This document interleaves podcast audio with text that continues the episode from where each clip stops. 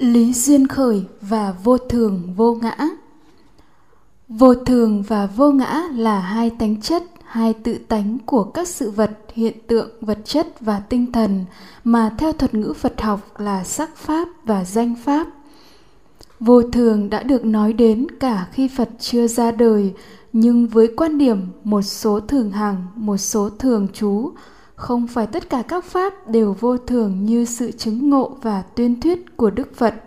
Riêng về vô ngã thì chỉ một mình đức phật, độc nhất vô nhị, từ cổ trí kim, chứng ngộ và thuyết giảng. Trong bản kinh đại kinh khổ uẩn có đề cập tới bốn thủ là dục thủ, kiến thủ, giới cấm thủ và ngã luận thủ. Đức phật đã giảng giải và khẳng định rằng các du sĩ ngoại đạo có thể liễu chi dục thủ kiến thủ giới cấm thủ, nhưng không thể liễu chi ngã luận thủ.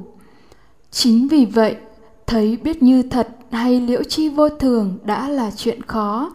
Thấy biết như thật hay liễu chi vô ngã lại càng khó khăn hơn. Đức phật chứng ngộ và tuyên thuyết các pháp vô thường, vô ngã dựa trên sự thấy biết như thật về lý duyên khởi hay định luật nhân quả. Nhưng phải phân biệt kỹ, có hai loại thấy biết về lý duyên khởi. Một là thấy biết như thật về lý duyên khởi, thuộc về đức phật. Và hai là thấy biết không như thật về lý duyên khởi của phàm phu. Một, thấy biết không như thật về lý duyên khởi. Đó là một nhân sinh quả hay một nhân biến đổi thành quả hoặc trên quan điểm một nhân sinh quả đó có bổ sung thêm.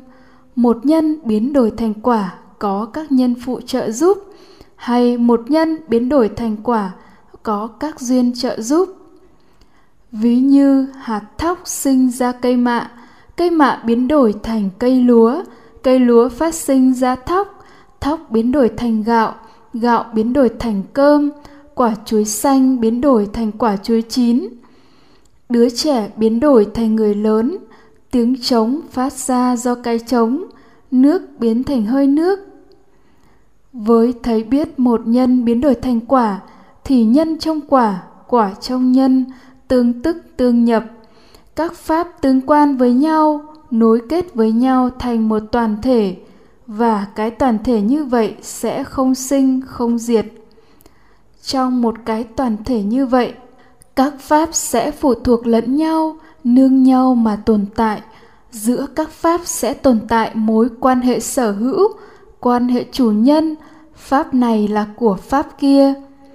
Ví như tiếng trống là của cái trống, con là của mẹ, nhà của tôi, xe của tôi. Đối với thấy biết một nhân sinh quả, nhân biến đổi thành quả, thì mắt thấy quả táo màu hồng tai nghe âm thanh của quả táo rơi, mũi ngửi mùi thơm của quả táo, lưỡi nếm vị ngọt của quả táo, tay biết cứng mềm của quả táo. Và như vậy, quả táo màu hồng, âm thanh, mùi thơm, vị ngọt, cứng mềm nương nhau tồn tại. Các pháp như màu hồng, âm thanh, mùi hương, vị ngon, cứng mềm sẵn có, thường xuyên có, thường hằng thường trú nơi quả táo, của quả táo. Tương tự như vậy, ngọt ở trong đường và của đường, mặn ở trong muối và của muối, ngon dở ở trong thức ăn của thức ăn, nóng ở trong lửa và của lửa, lạnh ở trong nước đá và của nước đá, cứng mềm nặng nhẹ thô mịn ở trong địa đại và của địa đại. Hạnh phúc có trong những hoàn cảnh tốt đẹp của hoàn cảnh tốt đẹp khổ đau ở trong những hoàn cảnh tồi tệ của hoàn cảnh tồi tệ. Khổ tập diệt đạo ở trong thế giới ngoại cảnh của thế giới ngoại cảnh. Như vậy, các pháp này thường hằng và hữu chủ. Thấy biết nhân quả theo kiểu như vậy là thường kiến và ngã kiến. Không có thể thấy biết như thật các pháp vô thường, vô chủ, vô ngã hai, thấy biết như thật về lý duyên khởi. Đó là quan sát sự thật để thấy biết tất cả các sắc pháp và danh pháp đều phát sinh theo định luật nhân quả, theo cách thức.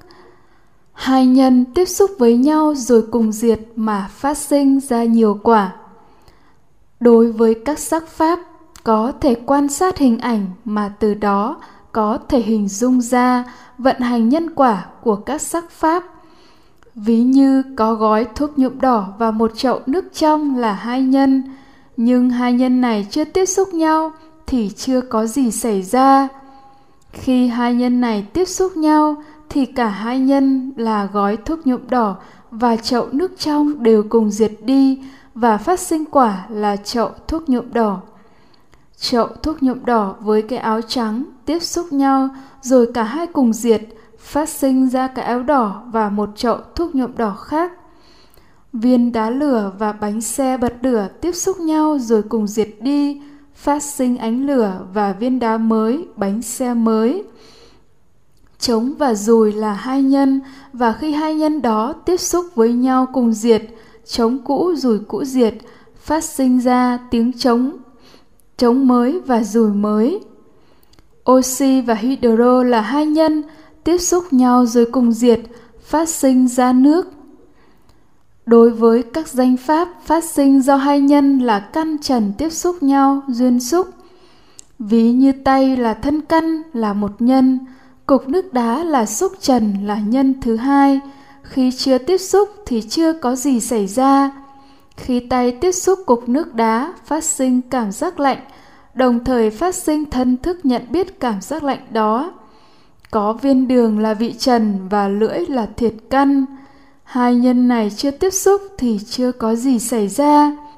Khi lưỡi tiếp xúc viên đường thì lập tức phát sinh ra cảm giác vị ngọt và phát sinh thiệt thức nhận biết cảm giác vị ngọt đó mắt tiếp xúc với sắc trần, phát sinh cảm giác hình ảnh và nhãn thức tai tiếp xúc với thanh trần, phát sinh cảm giác âm thanh và nhị thức mũi tiếp xúc với hương trần phát sinh cảm giác mùi và tỉ thức. Lưỡi tiếp xúc với vị trần phát sinh cảm giác vị và thiệt thức. Thân tiếp xúc với xúc trần phát sinh cảm giác xúc chạm và thân thức. Ý tiếp xúc với pháp trần phát sinh cảm giác phát trần và tưởng thức.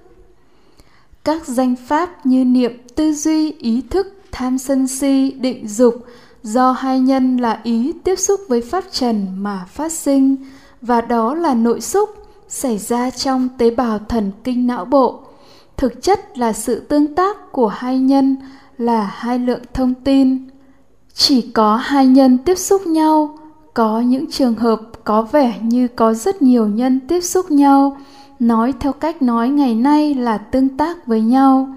Nhưng quan sát kỹ thì chỉ hai nhân tiếp xúc rồi cùng diệt và phát sinh quả. Quả này lại là một nhân tương tác với nhân thứ ba, phát sinh quả, và quả mới này là một nhân tương tác với nhân thứ tư. Ví như khi đúc một cột bê tông gồm rất nhiều nhân tương tác với nhau, như cát, sỏi, xi măng, nước, sắt, thép, người thợ, dụng cụ. Nhưng sự tương tác chỉ xảy ra tuần tự từng đôi một. Đầu tiên tay tiếp xúc dụng cụ, rồi dụng cụ tiếp xúc cát, dụng cụ tiếp xúc sỏi, dụng cụ tiếp xúc xi măng, rồi cắt sỏi tiếp xúc xi măng, rồi cắt sỏi xi măng tiếp xúc với nước, vân vân. Có thể quan sát theo tổng thể hay theo bộ phận, nhưng vẫn là hai nhân tương tác nhau. Ví như nếu xem con người đang đạp xe và cái xe đạp là một nhân thì khi cái nhân tổng thể ấy tương tác với nhân thứ hai là mặt đất thì sẽ phát sinh quả là chuyển động của xe nếu quan sát chi tiết nhân quả trong cái tổng thể người và xe đạp ấy sẽ thấy chân tiếp xúc với bàn đạp phát sinh sự quay của vành đĩa vành đĩa quay tương tác với xích phát sinh sự chuyển động của dây xích. Dây xích chuyển động tương tác với líp, phát sinh sự quay của líp. Sự quay của líp tương tác với bánh xe, phát sinh sự quay của bánh xe.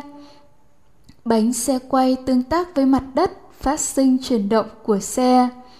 Có thể quan sát lộ trình nhân quả thô hay tế, tùy theo quan sát tổng thể hay bộ phận hai nhân bình đẳng tương tác hay tiếp xúc nhau không có nhân nào là chính nhân nào là phụ vì thế không thể nào có một nhân mà sinh quả hay một nhân biến đổi thành quả. Không thể có quả theo hiểu biết một chiều, nhân nào quả nấy.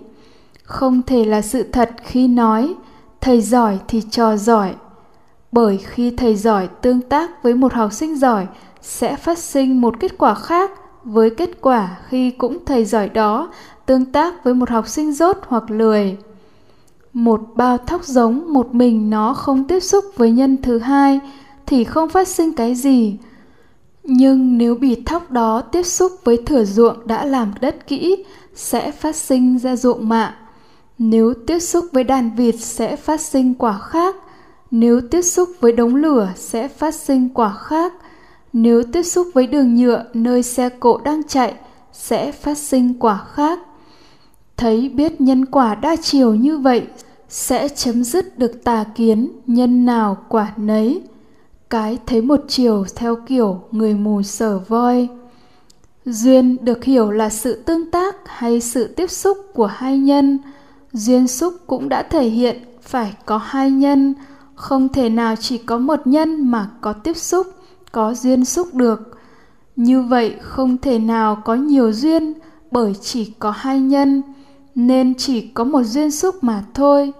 Vì vậy không thể có quy luật nhân biến đổi thành quả nhờ nhiều duyên trợ giúp. A vô thường. Như vậy, các pháp do nhân duyên mà phát sinh, nghĩa là hai nhân tiếp xúc với nhau rồi cùng diệt và phát sinh quả. Pháp là quả đó lại tiếp xúc với một nhân khác và cùng diệt và phát sinh quả khác tiếp. Tiến trình cứ diễn tiến miên viễn như vậy. Vậy thì các pháp do duyên xúc mà sinh cũng do duyên xúc mà diệt. Nó sinh lên rồi diệt đi, chỉ tồn tại trong một khoảng thời gian nhất định.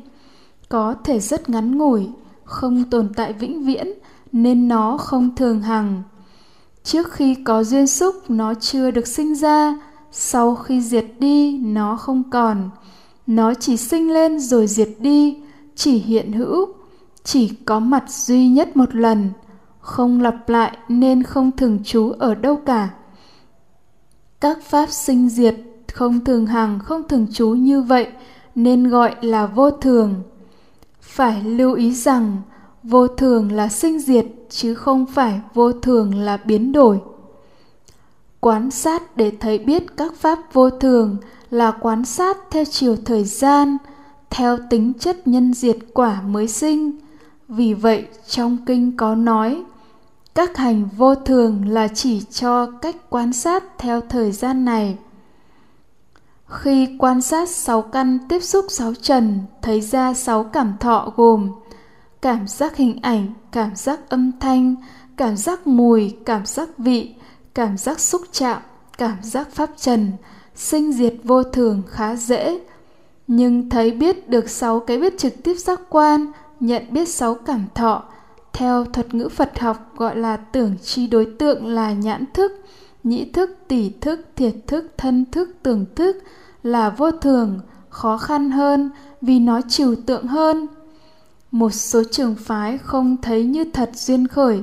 Họ chủ trương, những cái biết trực tiếp giác quan này là tánh biết, tánh thấy, tánh nghe, không sinh, không diệt, sẵn có nơi mỗi người bởi vì họ cũng nhận xét thấy cái biết trực tiếp giác quan này. Trong hệ a hàm của hán tạng dịch là trực giác, sinh ra là có liền, người hay động vật cấp thấp, cấp cao đều có. Thánh phàm đều như nhau, là cái biết vô niệm, vô ngôn, vô phân biệt. Họ còn gọi là bản tâm, bản tánh. Còn ý thức là cái biết do học hỏi mà có, là cái biết sinh diệt ô nhiễm phân biệt của phàm phu. Khi đang luân hồi sinh tử thì tánh biết này thường trú, nơi mắt tai mũi lưỡi thân ý, nó bị trói buộc trong thân này. Khi chết đi, nó thoát ra và lại nhập vào bào thai một thân xác khác. Chỉ khi giác ngộ nhập niết bàn, tánh biết mới không nhập vào thân xác nào nữa. Chủ trương như vậy cũng y như chủ trương tiểu ngã trong mỗi người khi giác ngộ thì nhập vào đại ngã của bà la môn giáo cũng đồng nghĩa với chủ trương, tánh biết đó là linh hồn Chúa thổi vào con người, mà đầu tiên là Adam và Eva. Khi được lên thiên đường thì linh hồn Chúa ấy trở về hòa nhập với Chúa như truyền thống cựu ước. Họ không quan sát sự thật để thấy không có căn trần tiếp xúc, thì không thể có cái biết trực tiếp giác quan đó. Nếu đó là tánh biết không sinh không diệt thì nó sẵn có, luôn luôn có, khi thức cũng như khi ngủ và thấy biết phải thường xuyên xảy ra khi thức cũng như khi ngủ. Một người gây mê sâu khi phẫu thuật nếu có tánh biết không sinh không diệt thường trú nơi sáu căn thì họ vẫn thấy nghe mọi sự nhưng điều này không xảy ra chứng tỏ tánh biết đó không có mặt nó đã diệt đi rồi. Lúc này tuy có sáu trần, nhưng sáu căn là hệ thống sáu loại tế bào thần kinh bị gây mê, không hoạt động nên không đủ hai nhân, không có duyên xúc nên không có nhân duyên cho cái biết trực tiếp giác quan khởi lên, nên không thấy biết những gì đang xảy ra. B. Vô chủ, vô sở hữu khi quan sát quan hệ giữa các pháp sẽ phải quan sát theo chiều thời gian và không gian. Theo chiều thời gian thì giữa nhân và quả không cùng tồn tại trong một thời điểm, nghĩa là nếu nhân đang tồn tại thì quả thuộc tương lai chưa sinh ra. Nếu quả đang tồn tại thì nhân thuộc quá khứ đã diệt. Vì vậy giữa nhân và quả không tồn tại quan hệ sở hữu, quan hệ chủ nhân, giữa nhân và quả không thể tồn tại chữ của. Không hề tồn tại quan hệ, tiếng trống là của cái trống, con của mẹ, hạt thóc của cây lúa, ánh sáng của đèn điện. Theo chiều không gian thì giữa các pháp là hai nhân hoàn toàn bình đẳng, không có nhân chính, nhân phụ quan hệ giữa hai nhân là quan hệ tương tác và cùng diệt đi, không hề tồn tại quan hệ sở hữu, quan hệ chủ nhân. Ví như trống và dùi xích và đĩa, mắt và sắc trần, lưỡi và viên đường, tay và cục nước đá đều là hai nhân bình đẳng, không nhân nào sở hữu, chủ nhân của nhân nào. Quan hệ giữa các pháp chỉ có quan hệ tương tác, không tồn tại quan hệ chủ nhân không tồn tại quan hệ sở hữu. Vì vậy, tất cả các sắc pháp và danh pháp là vô chủ, vô sở hữu. Thấy biết như thật các pháp vô chủ, vô sở hữu, để thấy rõ sự thật này trái ngược hiểu biết thế gian. Các pháp vô chủ, vô sở hữu nghĩa là quan hệ giữa các pháp không có chữ của còn mọi hiểu biết, mọi lối sống thế gian đặt trên nền tảng quan hệ sở hữu với chữ của. Mặn của muối, ngọt của đường, ngon dở của thức ăn, nóng của lửa, lạnh của nước đá, nặng nhẹ cứng mềm thô mịn của địa đại, mẹ của con, xe của ta, nhà của ta, đất nước của ta. Vì thấy biết thế gian mặc định có quan hệ sở hữu, quan hệ chủ nhân nên đời sống thế gian xoay quanh sự chiếm hữu, phấn đấu chiếm hữu, bảo vệ chiếm hữu. Luật pháp bất kỳ một nước nào, một thể chế chính trị nào cũng đặt trên quan hệ sở hữu. Thế gian ca ngợi quyền sở hữu, quyền làm chủ làm chủ sinh ra bệnh chết, làm chủ thân tâm, làm chủ hạnh phúc, làm chủ lời nói hành động, làm chủ gia đình, xã hội làm chủ thiên nhiên. Cả thế gian đang sống trái với sự thật, đang phấn đấu nỗ lực để đạt được sở hữu, đạt được làm chủ, đạt được cái không hề có. Chính sự phi lý này, sự mâu thuẫn này làm cho nhân loại chỉ quẩn quanh trong đau khổ. Thực tại mà con người đang sống là cảm thọ. Những gì được thấy, được nghe, được cảm nhận, được nhận thức là các cảm giác. Nó vô thường, vô chủ, không thể sở hữu, không thể làm chủ, nên không có một cái gì đáng quý đến nỗi phải chiếm hữu, phải giữ nó bằng mọi giá. Trong hiểu biết và đời sống nhân loại, tồn tại một cái ta mà tiếng hán gọi là ngã, là chủ nhân, chủ sở hữu của các danh pháp và sắc pháp là chủ nhân, chủ sở hữu của sắc thọ tưởng hành thức. Ta thấy, ta nghe, ta ngửi, ta nếm, ta xúc chạm, ta nhớ, ta tư duy, ta nói, ta làm, ta hạnh phúc, ta đau khổ, ta tạo nghiệp, ta gặt hái quả của nghiệp. Nhà của ta, xe của ta, gia đình ta, con ta, đất nước ta ta hơn, ta kém, ta bằng trong kinh điển diễn tả bằng tiếng hán là ngã kiến, ngã sở kiến, ngã mạn tùy miên. Phạm phu xoay quanh cái ta này, tô bồi bảo vệ xung đột vì cái ta này. Tin rằng cái ta này thực sự hiện hữu, nhưng sắc thọ tưởng hành thức là pháp duyên khởi, đặc tính của nó là vô thường, nghĩa là không có bất kỳ một pháp nào một cái gì là chủ nhân, chủ sở hữu của nó, nên không thể có cái ta này, không thể hiện hữu cái ta chủ nhân, chủ sở hữu này, nghĩa là các pháp vô ngã. Cái ngã trong thấy biết của phàm phu không có thật, chỉ là tư tưởng tà kiến do tà niệm, tà tư duy tạo ra, là lý luận suông, là lông rùa sừng thỏ.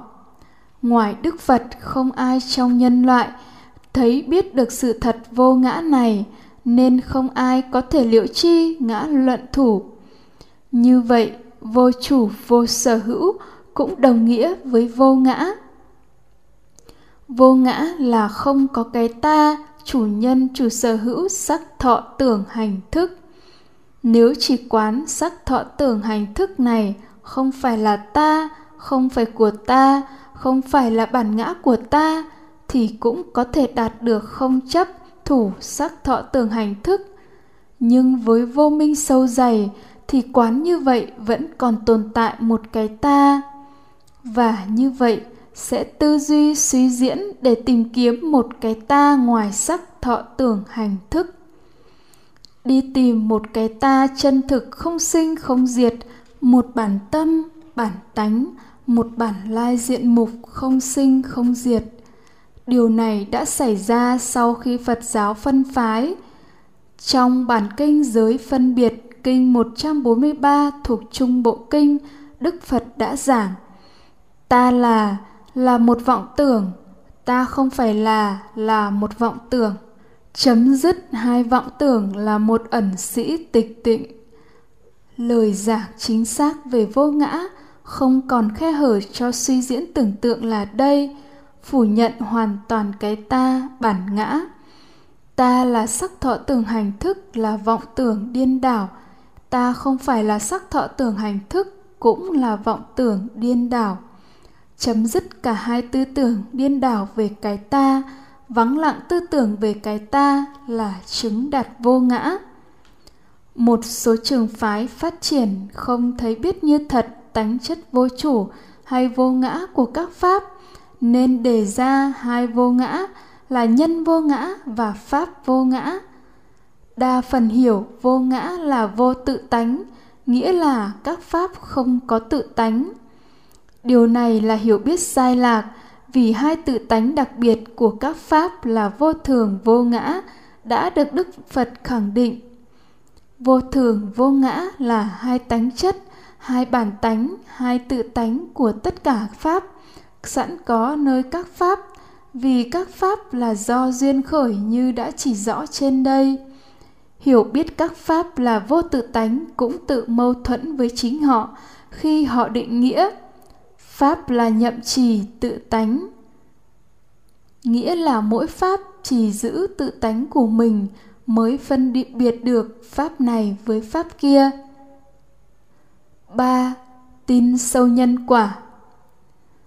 Người học Phật trước tiên phải tin sâu nhân quả, nhưng phải phân biệt được có hai loại tin sâu nhân quả.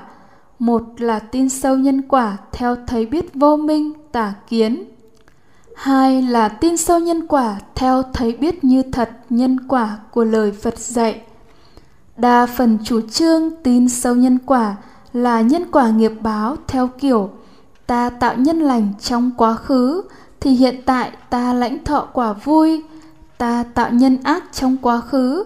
Thì hiện tại ta lãnh thọ quả khổ. Hiện tại và tương lai cũng vậy. Đây là hiểu biết một chiều về nhân quả, dựa trên vô minh thường kiến ngã kiến, đã bị đức phật chỉ trích và phê phán trong tương ưng bộ kinh. Trong bản kinh này, một bà la môn hỏi đức phật, khổ do mình làm rồi mình chịu hay khổ do người khác làm mình chịu. Đức phật đã trả lời rằng, khổ do mình làm và rồi mình chịu là thường kiến, khổ do người khác làm rồi mình chịu là đoạn kiến. Và đức phật giảng khổ do duyên xúc, thường kiến và đoạn kiến như vậy về nhân quả nghiệp báo chính là tà kiến, không thể thấy như thật về nhân quả nghiệp báo theo lời dạy của phật khổ do duyên xúc. Tin sâu nhân quả với trí tuệ theo lời dạy của đức phật, phải hiểu là đức phật dạy hai loại nhân quả nhân quả thế gian thuộc về phàm phu và nhân quả xuất thế gian thuộc về bậc thánh. A, nhân quả thế gian chính là nhân quả nghiệp báo. Nhân quả nghiệp báo vận hành theo lộ trình. Do có lục nhập mà có xúc do có xúc mà có thọ. Do có thọ mà có ái. Do có ái mà có thủ. Do có thủ mà có hữu. Do có hữu mà có sinh. Do có sinh mà có già bệnh chết sầu bi khổ u não không thể kể xiết.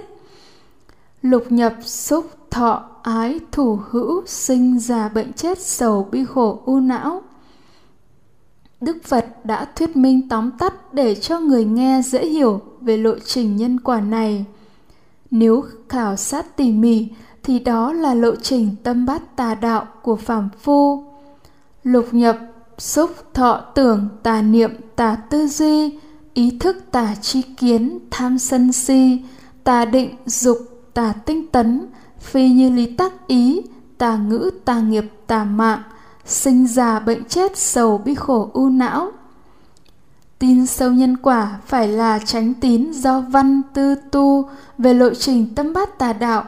Để thấy biết như thật về khổ, thấy biết như thật về nguyên nhân khổ, hay giác ngộ khổ đế và tập đế. Muốn đạt được như vậy, phải quan sát các quá trình nhân quả này, vận hành nối tiếp nhau. Mỗi một giai đoạn hay mỗi một chi phần đều xảy ra theo cách thức. Hai nhân bình đẳng tương tác nhau rồi cùng diệt mà phát sinh quả. Quan sát như vậy sẽ tránh được thấy biết có nhân là chủ thể, nhân là đối tượng, tránh được quan hệ giữa hai nhân chủ thể và đối tượng là quan hệ chủ nhân, chủ sở hữu. Ví như con dao và quả dưa, tà kiến thấy con dao là chủ thể, quả dưa là đối tượng quả dưa bị con dao cắt làm đôi. Con dao là nhân, quả dưa bị cắt làm đôi là kết quả. Thấy như thật là, con dao và quả dưa bình đẳng. Hai nhân này tương tác với nhau và cả hai cùng diệt. Quả dưa nguyên vẹn ban đầu không còn, con dao ban đầu không còn vì nó đã mòn đi tuy rất vi tế. Và phát sinh hai nửa quả dưa và con dao mới tương tự như vậy phải chấm dứt cái thấy chồng vợ, cha con, thầy trò, chủ khách, theo quan hệ chủ nhân, chủ sở hữu. Bằng cách thấy các cặp này là hai nhân bình đẳng, tương tác với nhau thì sẽ thấy được kết quả phát sinh là vô thường, vô chủ. Phải thấy cho được căn trần là hai nhân bình đẳng, tiếp xúc nhau mà phát sinh cảm thọ thì sẽ thấy các cảm thọ vô thường, vô chủ. Thấy được như thật, con người đang sống với những gì được thấy, được nghe, được cảm nhận, được nhận thức là các cảm giác, và các cảm giác này vô thường, vô chủ. Thấy ra được tà niệm, tà tư duy làm phát sinh ý thức, tà chi kiến. Hiểu biết một cách sai lạc. Sự sai lạc ở đây là những đối tượng được thấy, được nghe, được cảm nhận được nhận thức là các cảm thọ, lại thấy nó là thế giới sắc thanh hương vị xúc pháp, thấy nó là ngoại cảnh và thấy nó thường hằng, hữu chủ. Đó là nguyên nhân phát sinh tham sân si, phát sinh khổ. Ví như ta kiến thấy, vị ngọt là tính chất của viên đường, sẵn có, luôn luôn có trong viên đường, thường hằng, thường trú. Vị ngọt là của viên đường, hữu chủ quan sát nơi sự thật sẽ thấy, viên đường vị trần và lưỡi căn là hai nhân bình đẳng. Nếu chưa tiếp xúc thì không có vị ngọt nào cả. Khi lưỡi tiếp xúc viên đường, lập tức phát sinh cảm giác vị ngọt. Và đây là vị ngọt thật của đời sống hàng ngày mà thánh hay phàm đều cảm nhận được. Xúc sinh cảm giác vị ngọt sinh, xúc diệt cảm giác vị ngọt diệt nên cảm giác vị ngọt vô thường, không có trong viên đường. Cảm giác vị ngọt cũng vô chủ, không phải của viên đường. Vì lưỡi và viên đường đều không phải là chủ nhân, chủ sở hữu của cảm giác vị ngọt. B. Nhân quả xuất thế gian. Đó là thực tại của bậc thánh. Nhân quả xuất thế gian vận hành theo lộ trình tâm bát chánh đạo. Cụ thể, lục nhập xúc thọ tưởng tránh niệm tránh tinh tấn tránh định tỉnh giác tránh tư duy tránh chi kiến như lý tác ý tránh ngữ tránh nghiệp tránh mạng. Khi lộ trình nhân quả xuất thế gian này vận hành, thì lộ trình nhân quả nghiệp báo thế gian đoạn diệt. Đó chính là đoạn tận khổ. Kết luận. Người phật tử tin sâu nhân quả bằng văn tức nghe giảng hoặc tự mình đọc sách. Bằng tư tức tư duy về điều đã học. Bằng tu tức thực hành bát chánh đạo để thấy biết như thật nhân quả thế gian. Tức sự vận hành của liệu trình tâm bát tà đạo và nhân quả xuất thế gian. Tức sự vận hành lộ trình tâm bát chánh đạo. Và như vậy, toàn bộ sự thuyết giảng của đức phật là thuyết giảng về nhân quả hay về duyên khởi chính vì vậy mà ngài đã kết luận, ai thấy lý duyên khởi là thấy pháp, ai thấy pháp là thấy như lai